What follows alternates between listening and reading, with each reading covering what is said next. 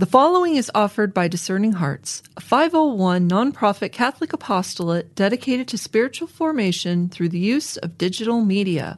To download this selection, or to browse hundreds of other programs, or to contribute to our mission with a charitable donation, which is fully tax deductible, visit our website at discerninghearts.com. The Formed Book Club Catholic book lovers unpacking good books chapter by chapter.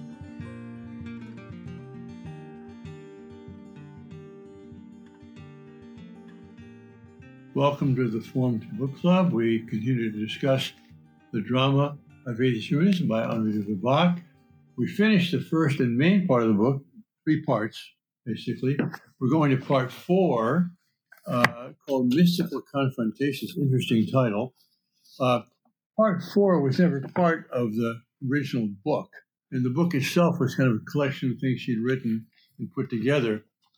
Uh, it'd be interesting to perhaps go quickly over this, but I don't think we can because in part four, chapter one, which is the search for a new man, you'll notice that unlike the other chapters previously, there's not as many footnotes because he's really speaking himself and it's so profound, it's so beautiful that I just want to spend time on that. Joseph, take us forward. Okay, well, I agree with you. There's there's, there's so much in this which is really rich and, and worthy of our attention. So uh, I don't see any real point in in, in uh, rushing. Um, so actually, uh, my first comments are on the introductory couple of pages before chapter one begins for for for uh, real, so to speak. So on page three hundred ninety seven. Um, he asked the question How will the Christian behave in the presence of all those hopes and that whole search that he observes around him concerning a new man? So, obviously, this book so far has looked at the various philosophies of the 19th century, various forms of atheist humanism that have sought a new society uh, and a new humanism and a new man. Well, how should Christians respond? Uh, and then below that, uh, what solution will he offer? That's the Christian for this new state of the problem of the relations between the temporal and the eternal. In a thousand forms with respect to a thousand subjects, the question is being posed everywhere today, provoking two antagonistic answers optimism or pessimism, social action or eschatological expectation. In other words, uh, um, reform and revolution in terms of society, that's the optimistic view, moving, progressing towards the new society, the new man, or eschatological expectation, it's uh, the end of the world. Um, so uh, that I think sets the the scene here. But look at this footnote, if I may, which he he puts in here after the first reference to the new man. Since the time these pages were written, this expression, new man, has been used increasingly in certain countries as a politico spiritual slogan and a pretext for religious persecution. It has entered into the language of certain Christ- Christian circles with a meaning completely different from that given in Christian revelation. Um, so again, obviously he's writing this. Uh, this is this is written a bit later. I think you probably know this more than me, but uh, he, this is talking about a lecture he gave in 1947, which was, of course, just after the defeat of the Nazis, but uh, with also the radical expansion of Marxism through the, uh, the, the establishment of the Eastern Bloc following the Yalta Agreement and uh, on the brink, of course, of uh, of the revolution in China, which would d- develop another large chunk of the world into the search and the quest for the new man. But uh, maybe, Father, you know when when this because it got 1983 in, in brackets then at the bottom of the footnote. When was this this this part written? Do you know? When was what? This part, the, the, the, these words I've just read, when well, were they written? Uh, by de Lubac because they appear to be later. Well, I don't know what the 983 means, but I mean, this was done in 1947, this part of the new man. Okay. It's just that the footnote references 1983 there, which confused me. It is confusing. But he says at the top, quote, the search for the new man, unquote, develops a lecture, develops a lecture I was asked to give at Semaine Sociale in Paris 1947. But so then uh, maybe he re- revised it later. Right, because 1949 is mentioned in the footnote that begins on 398 and spills over to 399. So, uh, and other works that are even later So it could have been something that he worked on over time, beginning in 1947. Which is a, which is characteristic of him. He'll give a talk, and that gets printed out, and he'll start to make notes on it and put in other quotes, and then he'll make a little article out of it and then a book out of it. So it's possible. I don't know the, the genesis of this thing. When did he die, Father? He died in 1991. Okay. Yeah. So this could this could have been these these this, these introductory comments at least could have been written in 1980 yeah. in the early 80s, perhaps. Also, as a general remark, um, you know, he he takes Marxism as a theoretical theoretical philosophical position very seriously. Oh, yeah. And I think in America we're never so theoretical, and also Marxism seems like it's a fringe uh, element that we see in universities and whatever. But the the underlying principle of Marxism, whether the name is used or not, is very dominant today. This this whole idea of of Homo faber, the man who technologically makes himself more and more, takes charge of evolution and so on, and without God, uh, and that in order to become fully human, you've got to cut off this illusion of transcendence. All that is practically happening today. Yes. So I think his analysis of it is uh, is contemporary, even though it's more theoretical than we would probably do in our cultural milieu. Yeah, I think I think the label of Marxism is less used over here by those who are actual de facto Marxists. Um, uh, you know, in, in, in Europe, you know, it's a badge of honor to call yourself a Marxist. Over here, it never caught on in that way. So people that, that have those ideas tend to give themselves different labels, but they're basically saying the same thing. Right. Right. Joseph, you're in charge here. Well, if I'm still in charge, then maybe we can go on to the beginning of chapter one because there's something I want to quibble about with I'm not, friends and people I admire greatly who shall remain nameless. Um, uh, the, the, term Christian humanism. So he he. Um, oh, before you do, Joseph, may I point out something on page 398 that's going please. to end up being really important later on? Sure, please. Uh, he says uh, uh, he talks about the eternal. This is the bottom half of uh, 398, or the middle of the bottom, where he talks about the eternal temptation of man, which is always resentment toward God. And he's going to bring this up much later again uh, about the chief temptations facing us right now and the underlying thing being this resentment toward God. And so I wanted to point it out that it's a it's it's a motif right. that he's, he's going to repeat. Yes, he's speaking about Nietzsche here as kind of an exemplary yes uh, representative of this. Yes, Nietzsche's the representative, but this is uh, not just a Nietzschean problem, as he's going to help us see right later on. Yeah, and as we're actually still on page 398, then, I mean, he does mention here about Nietzscheanism, uh, throws out the baby with the bathwater, so to speak, uh, um, because uh, in, in its uh, in its nihilism and its desire to escape from the clutches of God, it has to throw out uh, the whole of civilization, which belief in God has actually built. So it's left with literally nothing. And then the other primary difference about Nietzscheanism, right at the bottom there, it beats the true down over the useful.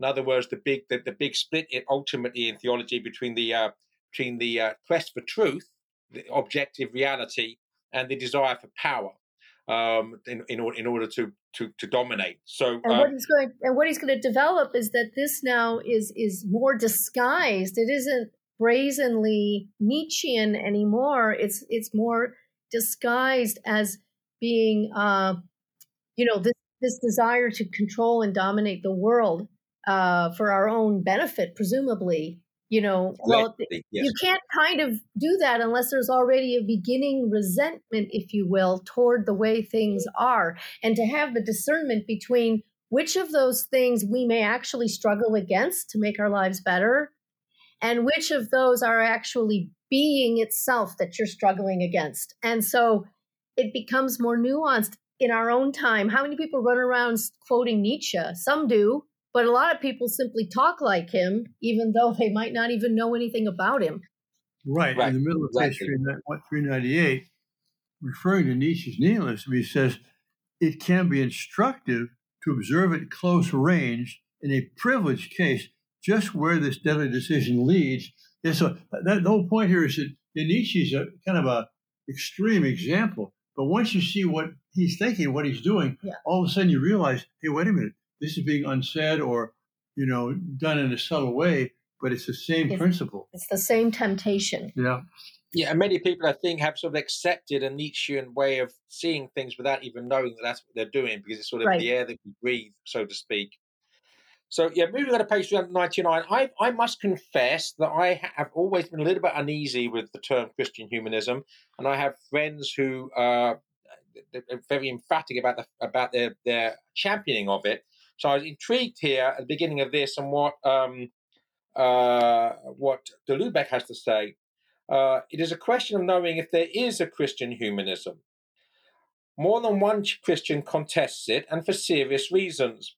Either this expression risks, risks suggesting that Christianity would come merely to crown a humanism already wholly constituted without it, or one is anxious to recall that the essential object of revelation is not man but God, that the Christian must seek God, not himself. And eternal life is this to know you, the one true God. Then in a footnote there, uh, Jacques de Saussure writing in uh, A l'École de Calvin, it is, quote, it is being faithful to the Christian experience to begin by talking of God in order then to descend to man. And this is really my position. I've always been un- un- uneasy with Alexander Pope's famous maxim that the best study of man is man. It seems to me that the best study of man is the creator of man. And you, you begin with theology uh, and you get your anthropology from the theology and not the other way around. So that's why I sort of uh, I, I, was quite pleased to see de Lubac discussing this in this way. Well, it's a famous statement too from uh, Gaudium et Spes in Vatican II, which John Paul II picked up. That you know, the God man reveals man to himself. It's it's through Christ that we find out who we really are.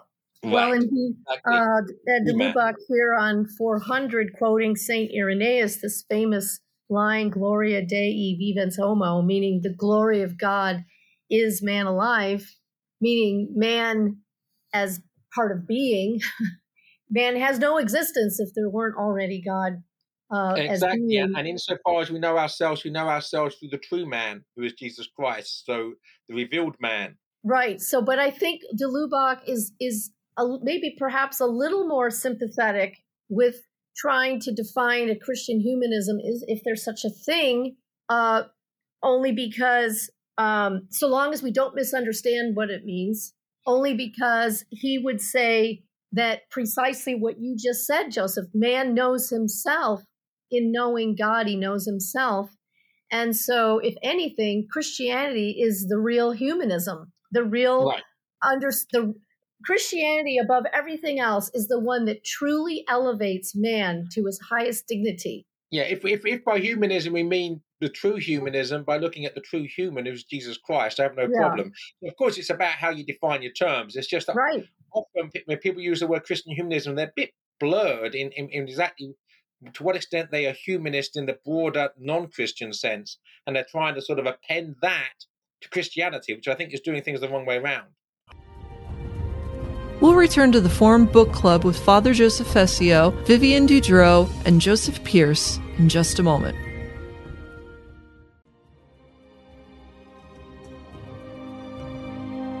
Did you know that Discerning Hearts has a free app in which you can find all your favorite Discerning Hearts programming?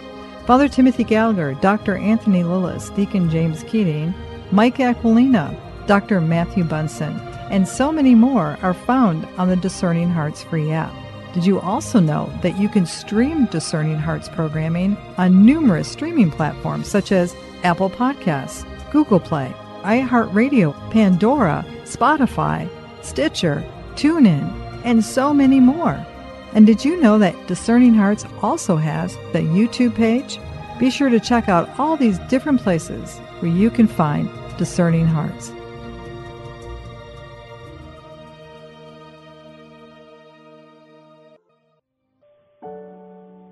Take, Lord, and receive all my liberty, my memory, my understanding, and my entire will, all that I have and call my own. You have given all to me, To you, Lord, I return it. Everything is yours. Do with it what you will. Give me only your love and your grace. That is enough for me. Amen. Hello, my name is Deacon Omar Gutierrez, and I want to ask you to support Discerning Hearts in a special way. We, Chris McGregor, the board, and I all know that not everyone listening can help financially.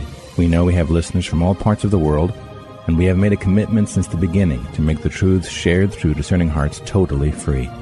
So while you may not be able to contribute financially, what you can do is certainly pray, but also give us positive reviews on whatever platform you use to listen to us. If it's iTunes, Android, Stitcher, Spotify, however it is that you get these podcasts, or if you're on YouTube and you like our videos, please give us a good rating and write a review. The more good ratings and reviews we get, the higher our profile and the more listeners will discover us, listeners who may have the means to contribute in the future. Please consider rating us and writing a positive review today.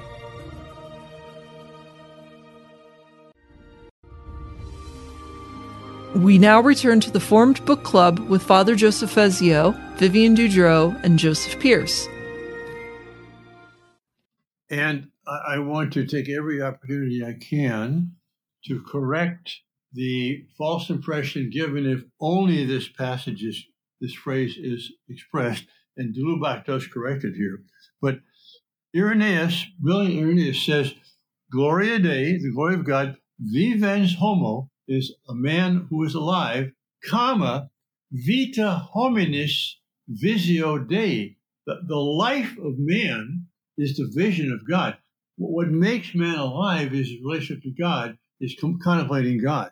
So uh, th- this quote has often been misused. That it, as long as we are fully human, you know, in the way we define it, Right. that, that we're giving glory to God. No, full humanity is known only in contemplating God, particularly God as He's become incarnate in Christ.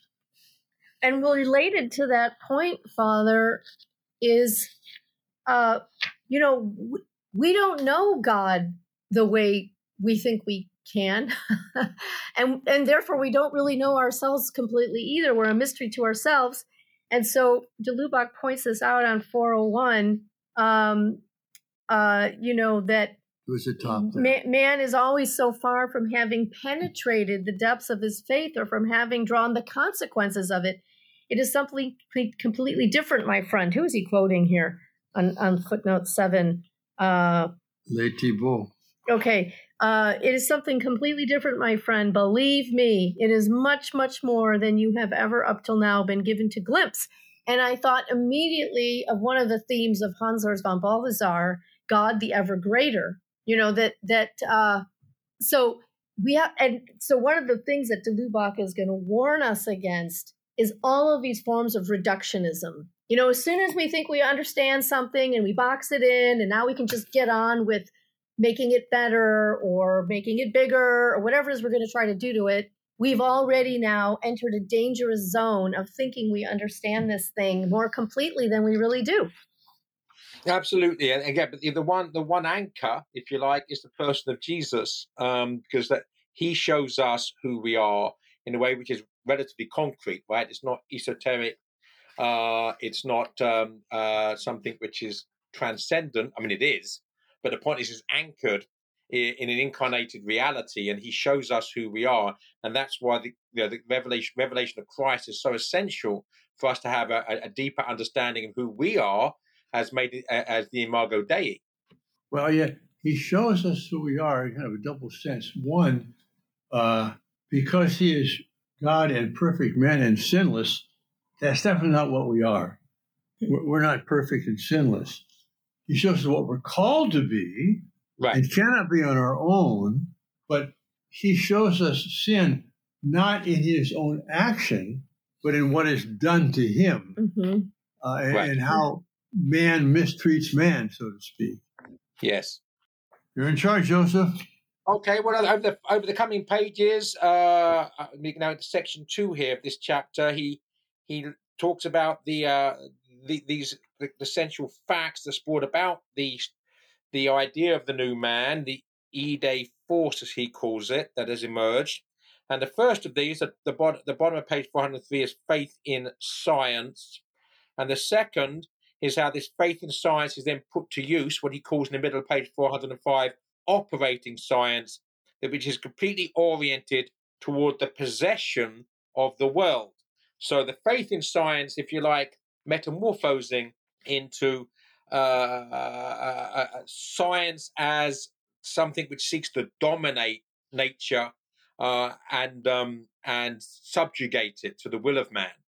Mm-hmm. Mm-hmm. But we're going to see that he, he takes this idea of getting rid of transcendence and using man's intelligence to, to dominate nature and then eventually dominate man himself, saying that's not totally wrong. It's that if you leave out transcendence, you destroy man. So he's going to say on that page 406, I think where you are, Joseph, about uh-huh. 10 lines down, the idea of a new value and a new significance of human work sprang up everywhere and gradually conquered mind. So, this idea of the value of, of work in transforming nature. In this, capitalism and socialism, those two great antagonistic forces were in agreement. Mm-hmm. They were like two faces of the same movement that carried away the entire century.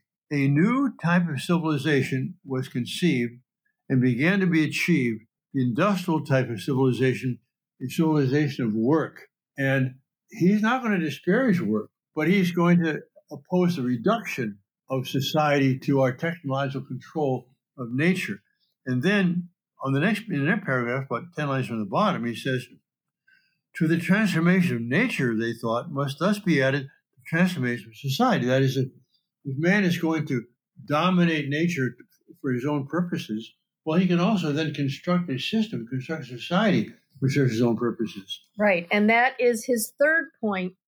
Uh, Joseph, you started outlining that he has, you know, three facts of the consciousness of the modern age. Right.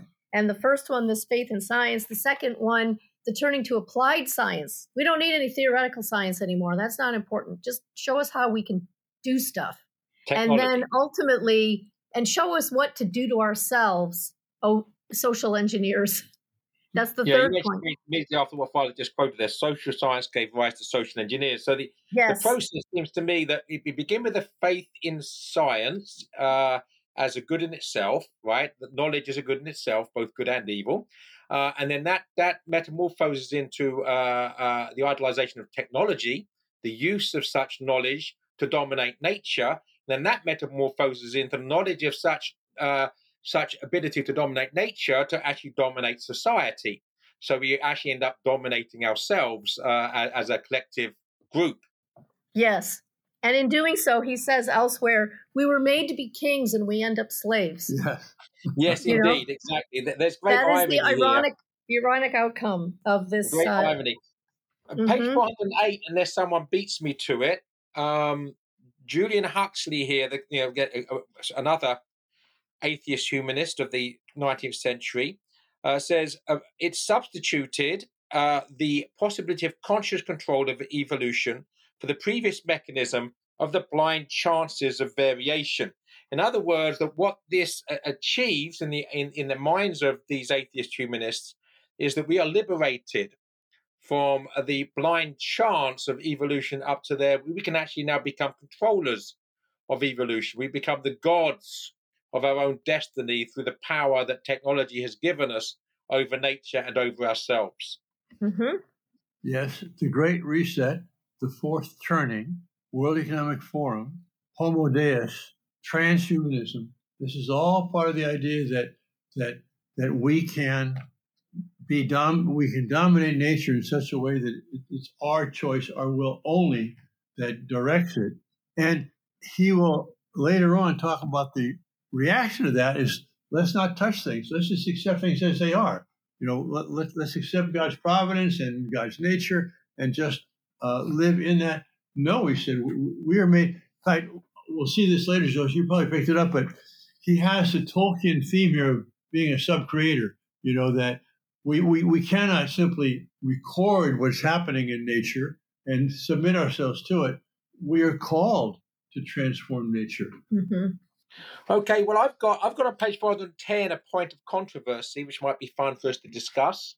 Did you say controversy? Uh, did you say controversy? I did say controversy. Yes, unheard not, of. Not not controversy. It's controversy, isn't it? That's what I say. Well, the British say controversy. I Do they? The well, I thought I don't know anymore. I've been over here for so long that I All have right. no idea what language I'm speaking anymore. Well, anymore. I'm sorry. I don't want to start a controversy or a no, controversy. No, no, let's not start. A, let's not start start a controversy over controversy. Let's let's start okay, a controversy so over something on page 409, just at the beginning yeah. of the section, section yeah. 3 mm-hmm. he says uh, that this belief in the power of rational organization, which is the idea of using man's mind to kind of shape nature and so on, was at least in part a compensatory phenomenon in a century in which certain irrational forces were unleashed more violently than ever. So obviously, you know, we, we get these world wars in here mm-hmm. uh, and the irrational. So that let's let's try and control this. You know. All right, go ahead, Joseph. Well, yeah, and it's also an irony there, of course, and that the, growth of rationalism does not end uh, uh, the uh, the outbreak of irrational activity, not least least of which is war. Um, so, middle the middle of page four hundred and ten, he says, "And after all, it's not happiness that man seeks; it is not pleasure." And then a footnote from Paul Claudel: "There is nothing for which man is less made than a happiness, of which he tires more quickly." Hmm. And like the discussion over humanism and Christian humanism, surely this depends on what we mean by happiness, right? Yes. Um, and he's, it's not made clear here. I have a big question mark there. I want to check the original text because we are made for happiness mm-hmm. and beatitude, you know. Mm-hmm. But if, if it means pleasure and you know comfort in this world, we're not made for that. That's for sure. Right, exactly. And it would have been it would have been good, I think, for him to make that distinction there. So that's why I highlighted it. But we can yep. move on now that we've uh, we've we've highlighted it. so I've got something on four eleven. Does anybody have anything before that? Next page, basically. I do too. Where in four eleven do you have it? Go ahead. Uh, four lines down. Okay. So, so that's me. Mm-hmm. Go for it. So, uh, some questions. Is it not, in fact, a forbidden dream that is at issue here, a demoniacal ambition? If catastrophe must be predicted for it, is this not because man is in the process of biting into the forbidden fruit, of usurping a role that cannot be his, of upsetting the order of the cosmos, and encroaching on the rights of God? So again, these are very, very good questions. They're they're rhetorical up to a point within the context, but I think they are also literal questions that need to be addressed. That, that this is these are this idea of a new man, the ideas of atheist humanism are ultimately uh, manifestations of pride in the theological sense of the word. And the consequences of that are exactly what, what those questions are pointing to here. And we can expect uh, a fall um, that's going to be the consequence of the pride that animates this movement. And yet, he makes the distinction between that pride that you rightly describe and what Father said earlier about our being made in the image of God, being made co creators or sub creators uh, that we are in fact supposed to use our minds and hands to make life better to for ourselves to overcome the things that enslave us. Uh, and so to have the discernment to know when what i am doing or trying to do is a fruit of pride this rebellion against god that's a resentment of god and when am i actually fulfilling my purpose as a creature made in the image of god and that's what he starts to go into here about um, trying to differentiate between just a reaction to the Pride Project, right? We don't right. we don't want to just be reactionaries against the Pride Project and just write it all off. As he says, um, it is scarcely more than with some, it is scarcely more than a reflex of timidity or nostalgia for the forms of life and culture whose undeniable charm have vanished from ever forever from our eyes. Through the effects of a retrospective illusion, the price paid for these forms of life is often forgotten. He, yeah, that, that, that I agree. That so he there he's sort of uh, making a cautionary nod in the direction of uh, a blithe and bland romanticism. Right. Um, and I agree with that. It's, it's really the choices between um, use and abuse, or should we say, husbandry and domination. Right. Yes, I mean, we have yes. to work in harmony with God's gifts and not just abuse them. That's that's that's the real key here. And he sums it up in the following sentences of what you quoted, uh, Vivian. With others, an exacerbated romanticism develops an opposition in principle to any technical civilization and substitutes for the outdated idol of progress the new idol of the curse of progress. Right, right. Now, I mean, uh, Joseph, I, I am a fan, uh, and I think he's a saint, J.R. Tolkien, but he didn't curse progress.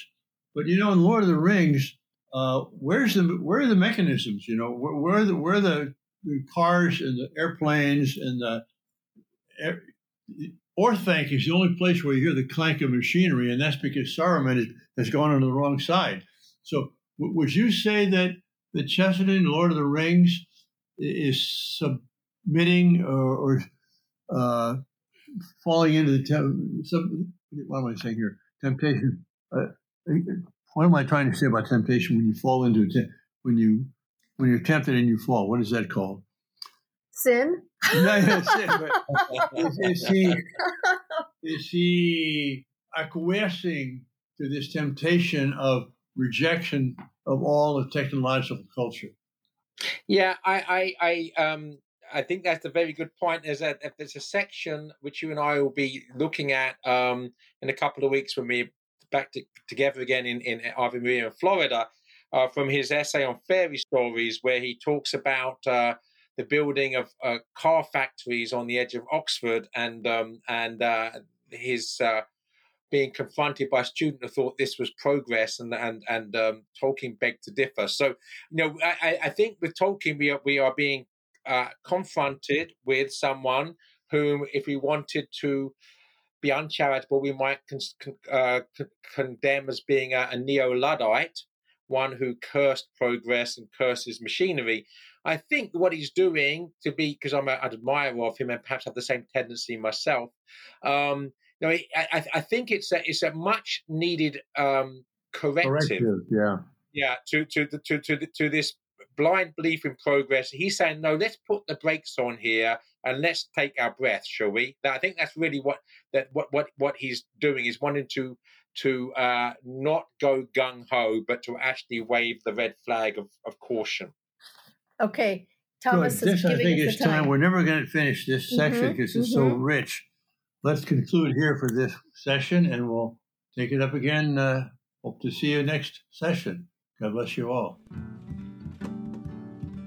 If you enjoyed this discussion, please help spread the word about the Formed Book Club by subscribing to the podcast and writing a review. You can sign up for weekly updates at formedbookclub.ignatius.com.